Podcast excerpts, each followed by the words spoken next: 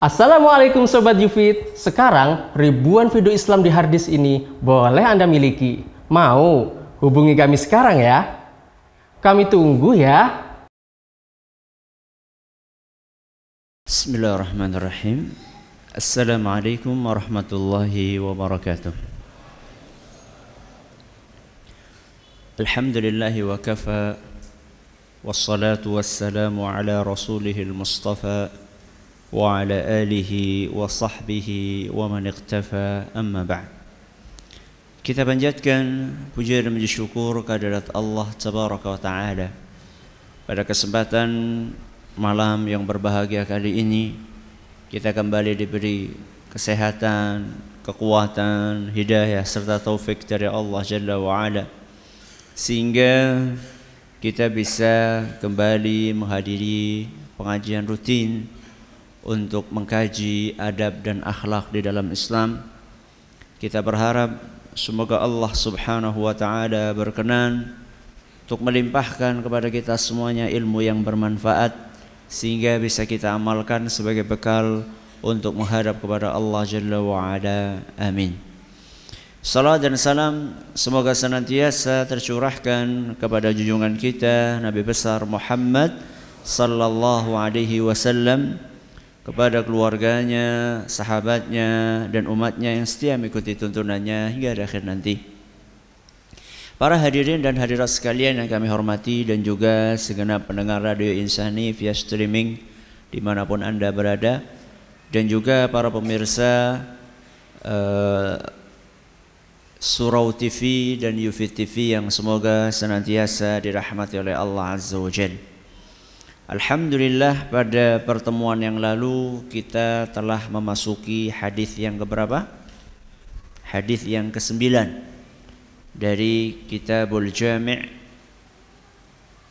dari kitab Bulughul Maram karya Imam Ibn Hajar Al-Asqalani yaitu tentang adab bersin. Adab apa? Bersin. Kemarin kita sudah membahas berapa adab? Hmm? Tiga adab. Yang pertama, hendaklah ketika bersin menutup wajah. Menutup wajah. Terus yang kedua apa? Menurunkan volume suara bersin menurunkan volume suara bersin. Yang ketiga, mengucapkan alhamdulillah dan redaksinya kemarin kita sudah bawakan ada berapa redaksi? Ada tiga redaksi hamdalah yang dianjurkan untuk kita baca.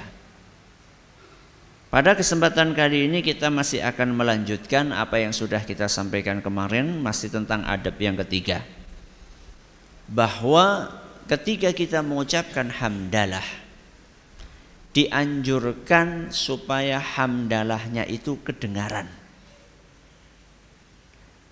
Kedengaran sama orang yang akan mengucapkan untuk kita yarhamukallah. Jadi hamdalahnya jangan bisik-bisik. Karena apa? Kalau bisik-bisik, gimana yang di samping kita tahu kalau kita membaca hamdalah? Makanya dalam hadis yang diriwayatkan oleh Imam Bukhari, Rasulullah SAW ketika menjelaskan tentang adab bersin, kana haqqan ala kulli muslimin sami'ahu an yushammitahu bagi setiap muslim yang mendengarkannya. Mendengarkan apa? Bersihnya atau hamdalahnya? Hamdalahnya. Bagi setiap muslim yang mendengarkan hamdalahnya hendaklah dia mengucapkan yarhamukallah. Dah kalau bersihnya kalau baca hamdalahnya bisik-bisik. Loh Ustaz kan bersihnya sudah keras Ustaz Loh, justru bersinnya yang disuruh diturunkan volumenya. Karena tidak setiap orang yang bersin itu berhak untuk didoakan yarhamukallah. Hanya orang-orang yang bersin dan mengucapkan alhamdulillah lah yang berhak untuk diucapkan untuknya yarhamukallah. Kalau dia bersin dan nggak mengucapkan alhamdulillah, maka dia nggak berhak untuk didoakan yarhamukallah. Lah, supaya kita bisa mengucapkan yarhamukallah berarti kita harus dengar dia baca hamdalah. Lah kalau dia baca hamdalahnya bisik-bisik. Gimana kita tahu dia mengucapkan hamdalah? Maka dianjurkan untuk apa tadi? Untuk mengangkat suara tapi aja keseron ya. Ya, jangan terlalu keras. Kira-kira volumenya berapa Ustadz? Berapa nomor ya nggak pakai nomor? Ya volumenya kira-kira neng pinggirnya kerungulah. Ya. Nek neng pinggirnya neng pojok kanan kepada Ustadz. Ya menjadi seru detik kenapa apa? Kira-kira apa? Dengar. Ya kira-kira dengar. Lah hukumnya apa Ustadz? Kita mengucapkan hamdalah. Setiap bersin hamdalah. Hukumnya wajib apa sunnah? Sunnah apa wajib? Hmm? Coba yang ngomong wajib angkat tangan. Yang ngomong sunnah angkat tangan. Terus tadi saya dengar-dengar yang ngomong wajib berarti tadi suara tanpa wujud tadi. Para ulama berijma sebagaimana dinukil oleh Imam Nawawi bahwa mengucapkan hamdalah setelah bersin hukumnya sunnah. Hukumnya apa? Sunnah. Lah sunnah ike. Jangan kayak gitu.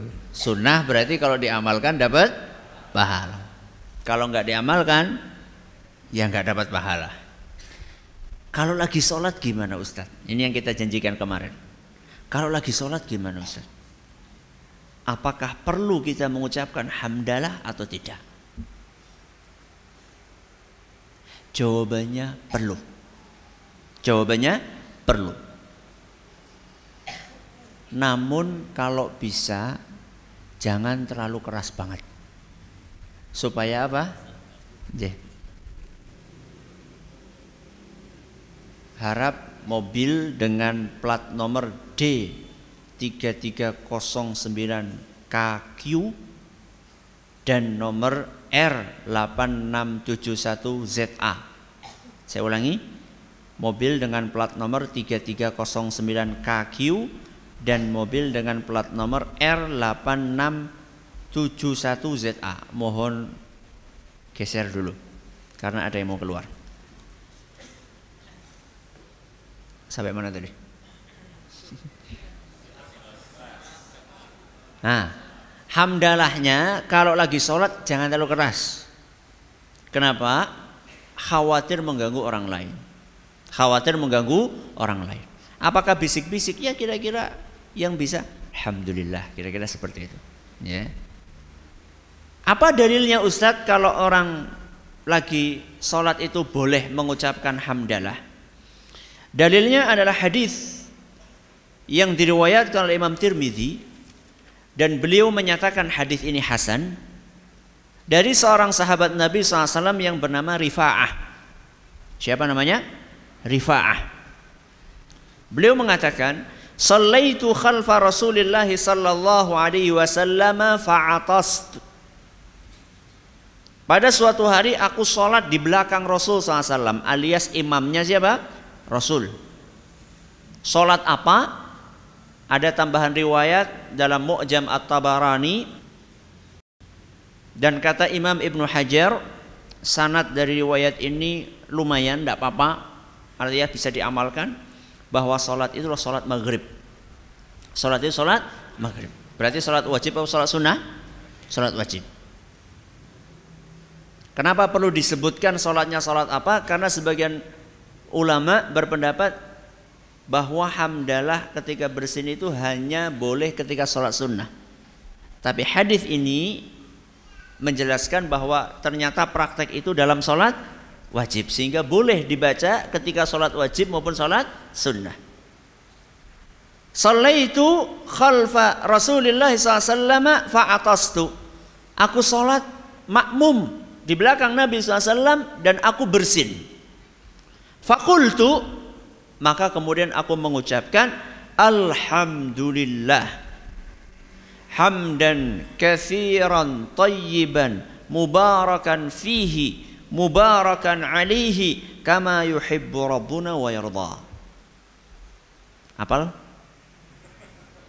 Apal ngarepe tok Ustaz. Surah Bapak. Alhamdulillah. Apal. Falamma shalla Rasulullah SAW insarafa faqal. Setelah selesai salat, Nabi SAW menghadap kepada makmum dan berkata, Manil mutakallimu fis salah. Siapa yang tadi bersuara? Siapa yang tadi berucap ketika sholat? Falam yatakallam ahad. Tidak ada satupun yang menjawab. Tidak ada satupun yang ngaku. Maka Nabi SAW bertanya lagi, Siapa tadi yang berucap tengah-tengah sholat? Tidak ada satupun yang aku. Padahal tadi siapa? Siapa tadi? Rifa'ah. Ini yang cerita Rifa'ah. Rifa'ah lagi cerita kejadian yang dia alami. Berarti aktornya ini beliau gitu loh. Dua kali nggak ada yang jawab. Nabi SAW mengulangi ketiga kalinya. Siapa yang tadi berucap ketika sholat? Ah, sudah diulangi tiga kali, mau nggak mau apa? Dia mengatakan, Ana ya Rasulullah. Pasrah sudah itu. Saya wahai Rasul tadi. Nabi SAW mengatakan, Kaifa kulta? Apa yang tadi kamu ucapkan? Rifah mengatakan Alhamdulillahi hamdan kathiran tayyiban mubarakan fihi mubarakan alaihi kama yuhibbu rabbuna wa yarda itu wahai Rasul yang saya ucapkan tadi Faqala Nabi SAW kemudian Nabi SAW bersabda Walladhi nafsi biyadihi demi Allah laqad ibtadaraha bid'atun wa thalathuna malakan ayyuhum yas'adu biha. Mobil R9295 SA ini mobil yang baru ya? Tadi apa tadi? Sama nggak? Lain lagi. Masya Allah R9295 SA monggo mundur mudah-mudahan bukan mobil saya ini Maka Nabi SAW setelah Rifa'ah itu ngaku kemudian menyebutkan lagi apa yang dia ucapkan. Nabi SAW mengatakan demi Allah tadi ketika kamu mengucapkan lebih dari 30 malaikat berlomba-lomba untuk mengangkat amalan kamu ke hadapan Allah Subhanahu wa taala. Kira-kira mau orang jawab-jawab kenapa gue? Mungkin ya, mungkin Rifah itu aduh gue nyung salah aja. Ternyata Nabi SAW akan mengabarkan kabar gembira. Dari hadis ini ulama menyimpulkan boleh bahkan dianjurkan tetap mengucapkan apa? Hamdalah ketika sholat. Karena tadi Rifa'ah itu tidak dimarahin oleh siapa? Oleh Rasulullah SAW. Bahkan Nabi SAW menyampaikan bahwa tadi ada berapa malaikat? lebih dari 30 malaikat berlomba-lomba untuk mengangkat dan melaporkan amalan rifaah kepada Allah Subhanahu wa taala. Tapi yang dengar apakah yarhamuk Allah? Tidak.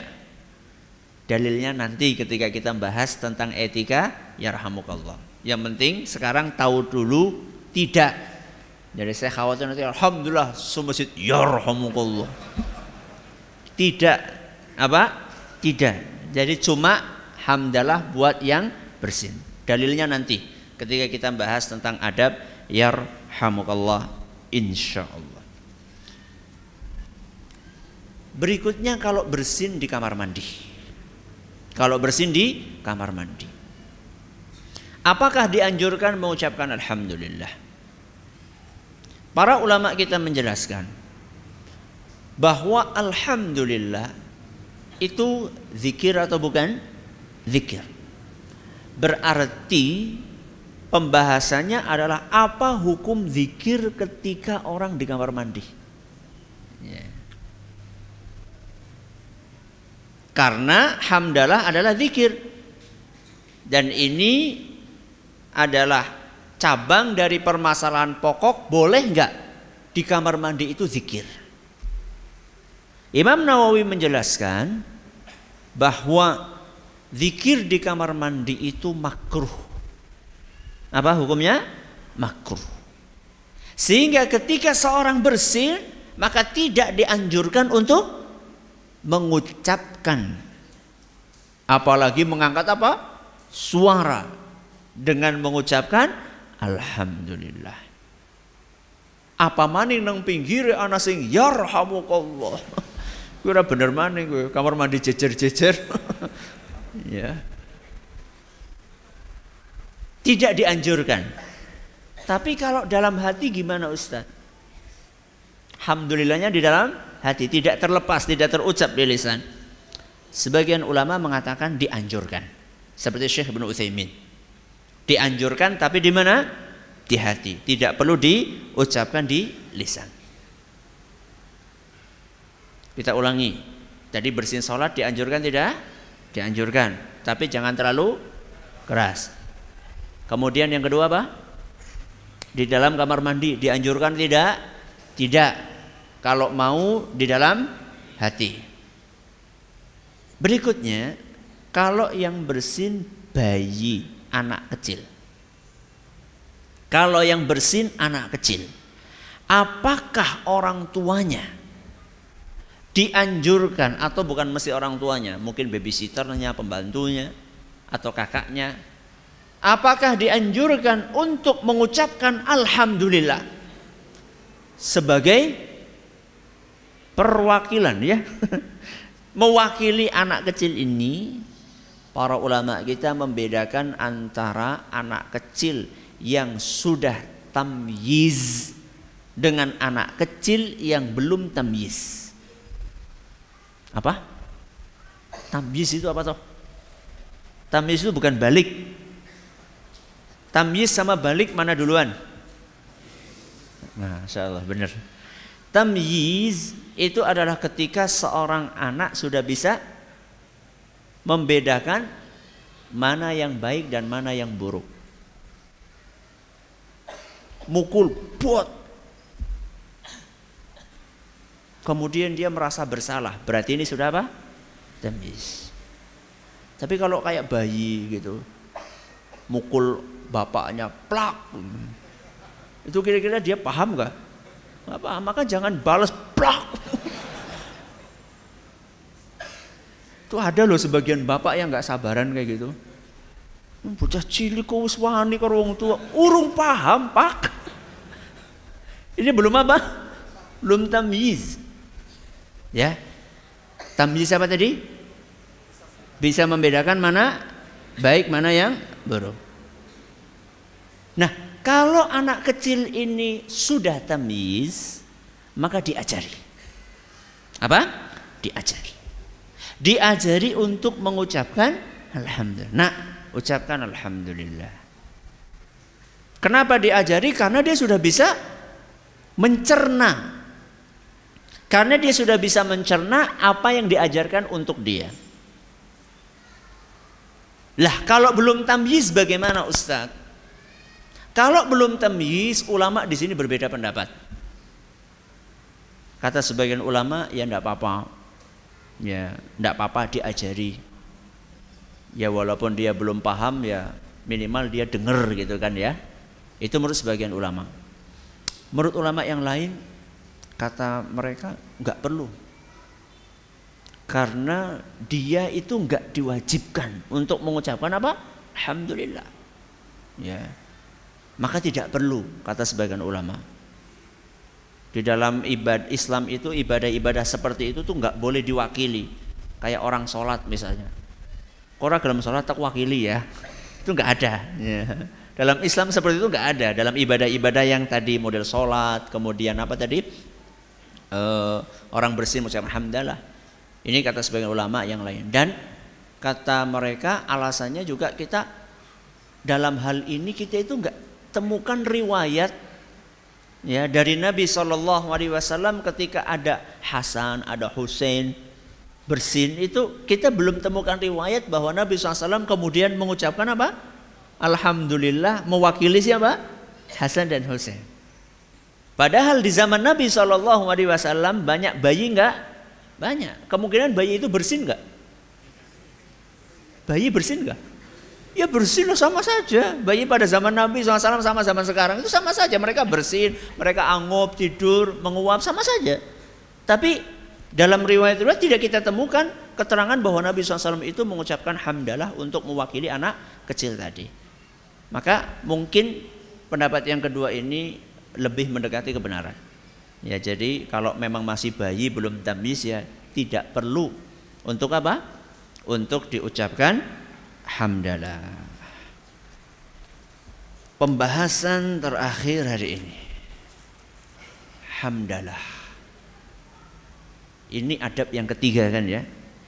Kalau kita perhatikan, adab yang pertama dan adab yang kedua itu kita bisa lebih cepat untuk mencerna hikmahnya kenapa kok dianjurkan adab itu. Adab yang pertama apa tadi? Menutup wajah. Apa hikmahnya? Apa hikmahnya? Ben? Ben? Ben orang mancrot. Hikmahnya kan mudah kan. Orang Bahkan sampai orang nggak baca sunnah pun mereka maaf maaf non muslim kalau bersih mereka tutup nggak? Tutup. Mereka paham juga bahwa ini itu eh, nggak etis gitu loh. Ada orang bersin terus apa? Maaf diumbar gitu ya. Itu nggak etis gitu loh. Ini gampang dicerah hikmahnya. Kemudian hikmah yang kedua, eh, hikmah dari adab yang kedua. Adab yang kedua apa tadi? menurunkan volume suara. Apa hikmahnya kemarin? Gak ganggu, gak ngageti. Gak ngageti orang lain. Mudah, gampang kita cerna. Tapi tapi adab yang ketiga, mengucapkan hamdalah. Apa hubungannya antara bersin dengan hamdalah?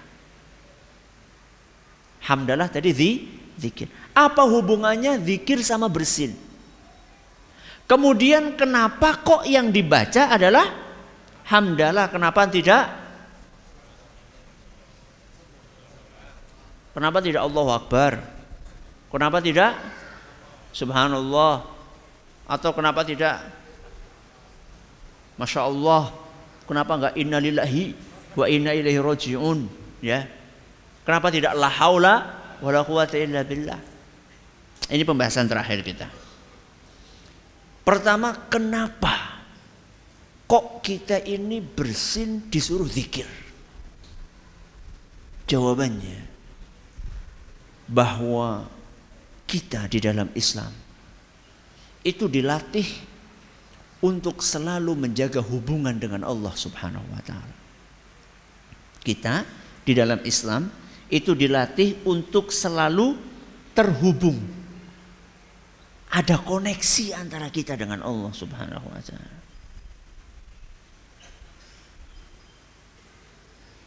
Dan salah satu indikator terkoneksinya hamba dengan Allah Subhanahu wa taala adalah ketika hamba selalu apa? berzikir. Zikir itu maknanya apa tuh? Ingat. Ya. Mengingat siapa? Mengingat Allah. Ya. Jadi kita ini sebagai seorang muslim itu diperintahkan untuk selalu mengingat Allah. Sampai pun ketika sedang apa? Bersin. Bahkan setiap momen kita itu sebenarnya kita diajak untuk dari momen itu kita mengingat Allah. Bersin. Kita disuruh mengucapkan apa? Alhamdulillah. Ketika kita melihat orang cacat. Orang apa? Cacat. Cacat apanya? Fisik atau mentalnya? Dua-duanya, fisik dan mentalnya. Kita disuruh untuk berzikir. Apa zikirnya? Orang tahu berwong cacat? Tahu. Terus maca apa? Apa? Alhamdulillah. Betul.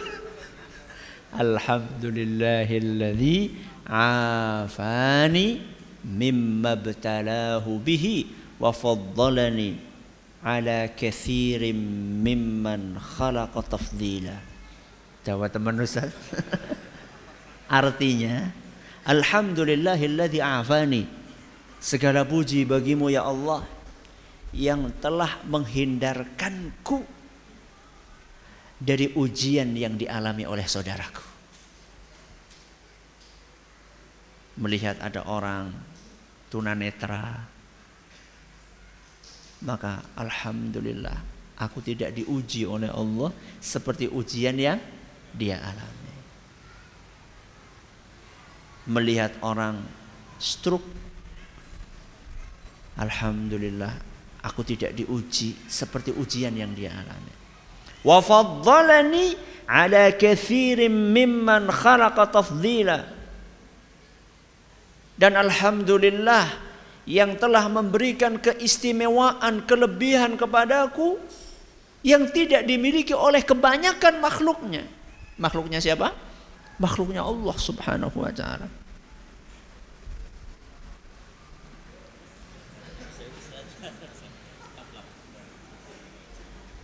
Malam ini kita panen mobil R 9295 RH.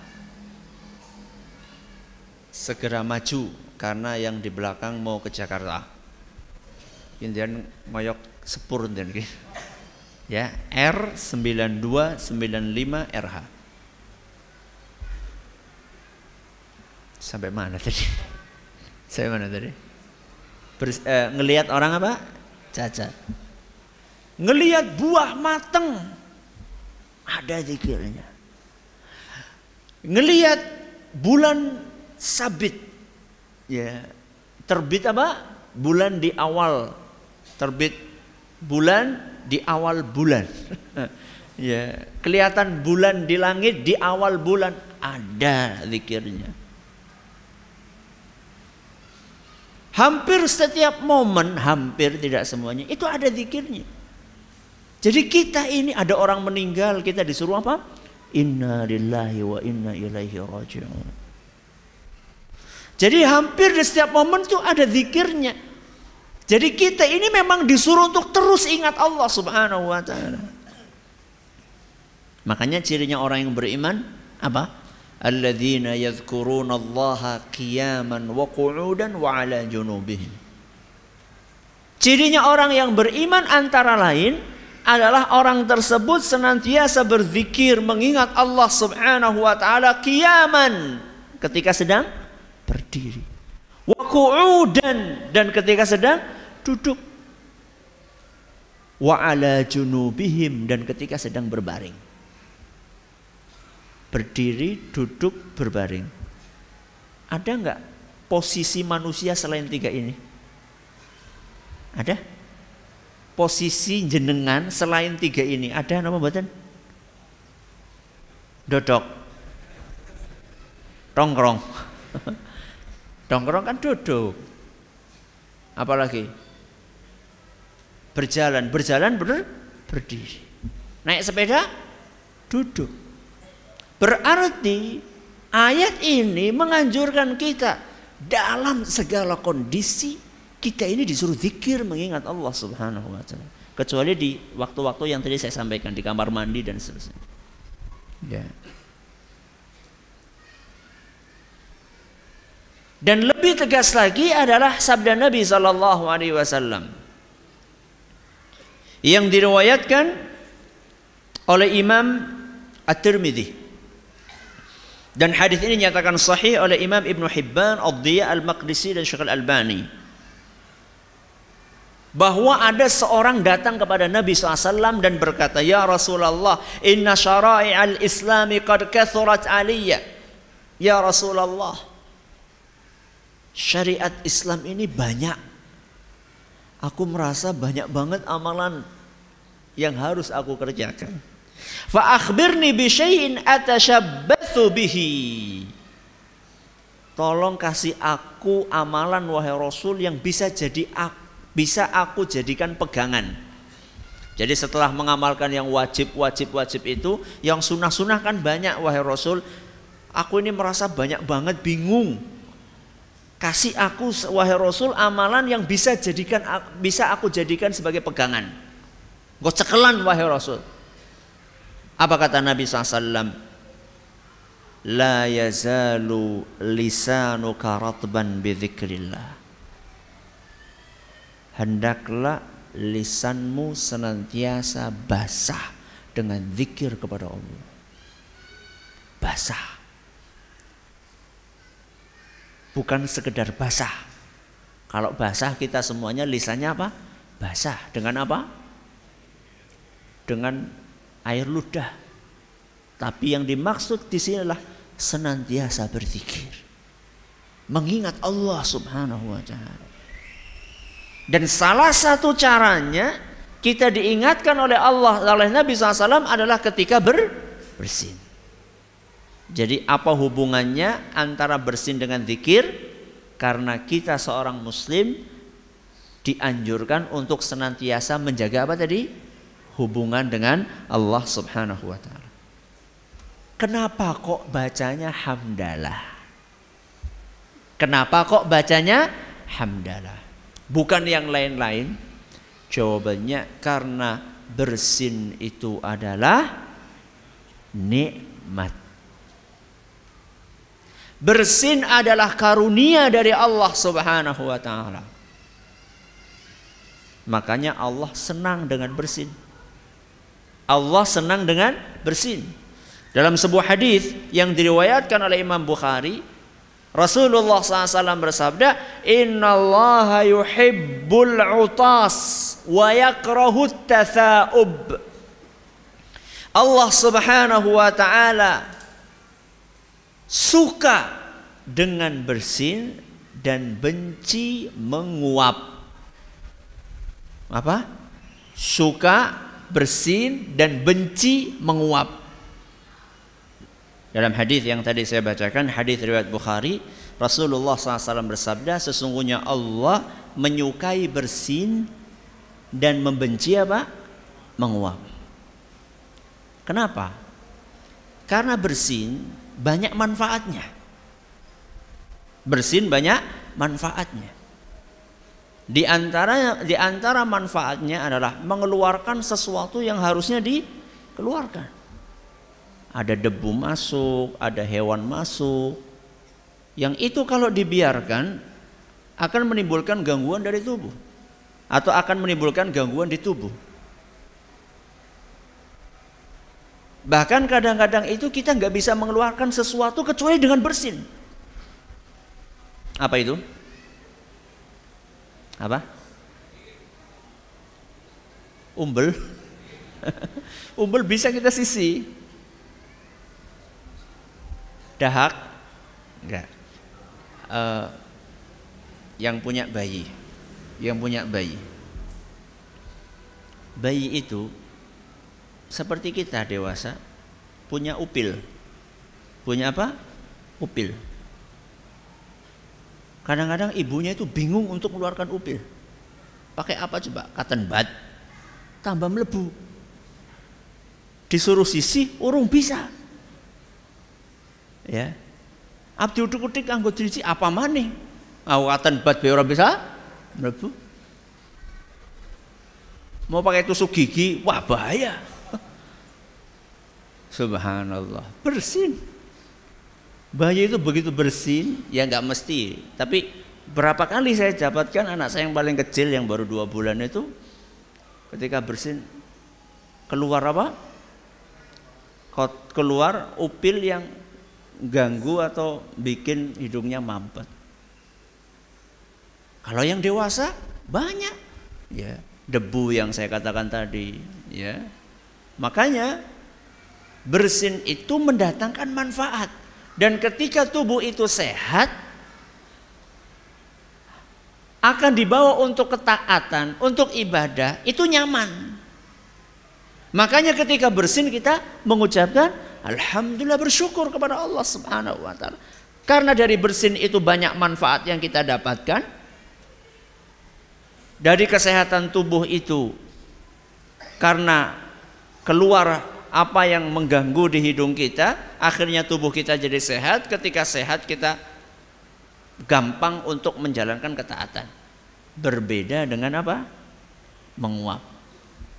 Menguap itu biasanya ketika orang sedang ngantuk atau males.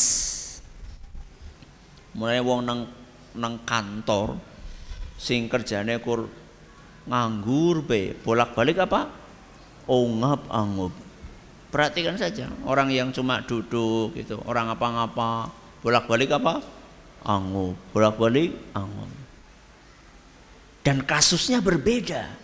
Ketika orang bersin dia mengeluarkan udara, ketika menguap dia menyedot udara, tapi bukan lewat jalur yang dianjurkan. Lewat mana? Mulut.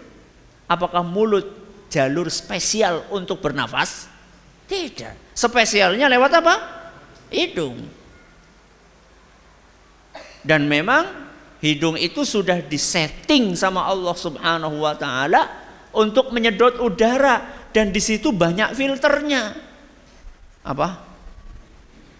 Bulu-bulu yang ada di hidung benar rasa dicukuri. Kecuali nek kedawan. ya.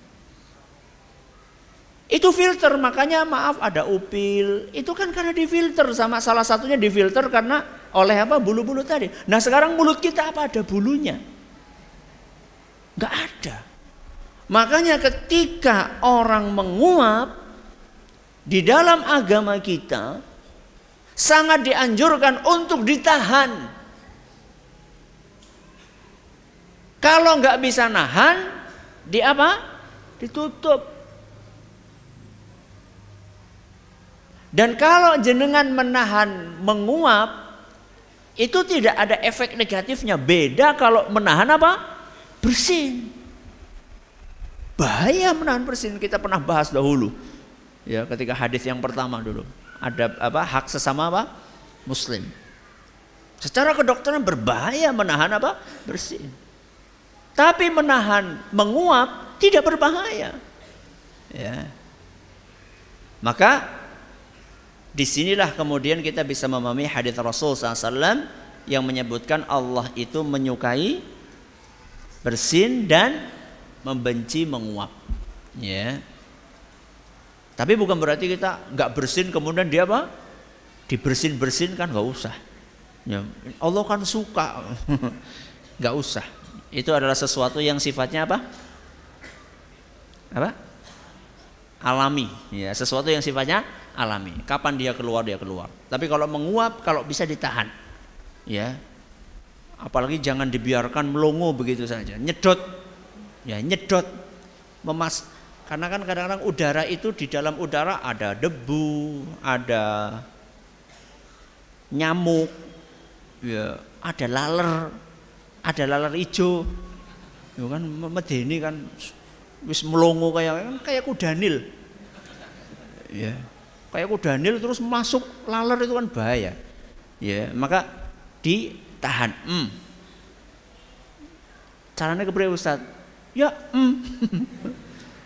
saya ada uh, saya perhatikan ada sebagian orang ya itu kalau menahan nguap itu dia sambil gigit apa gigit bibirnya ya, itu mungkin bisa bantu itu nah, bisa bantu untuk menahan menguap. Tapi kalau memang sudah nggak tahan ya ditutupi saja, di ditutupi.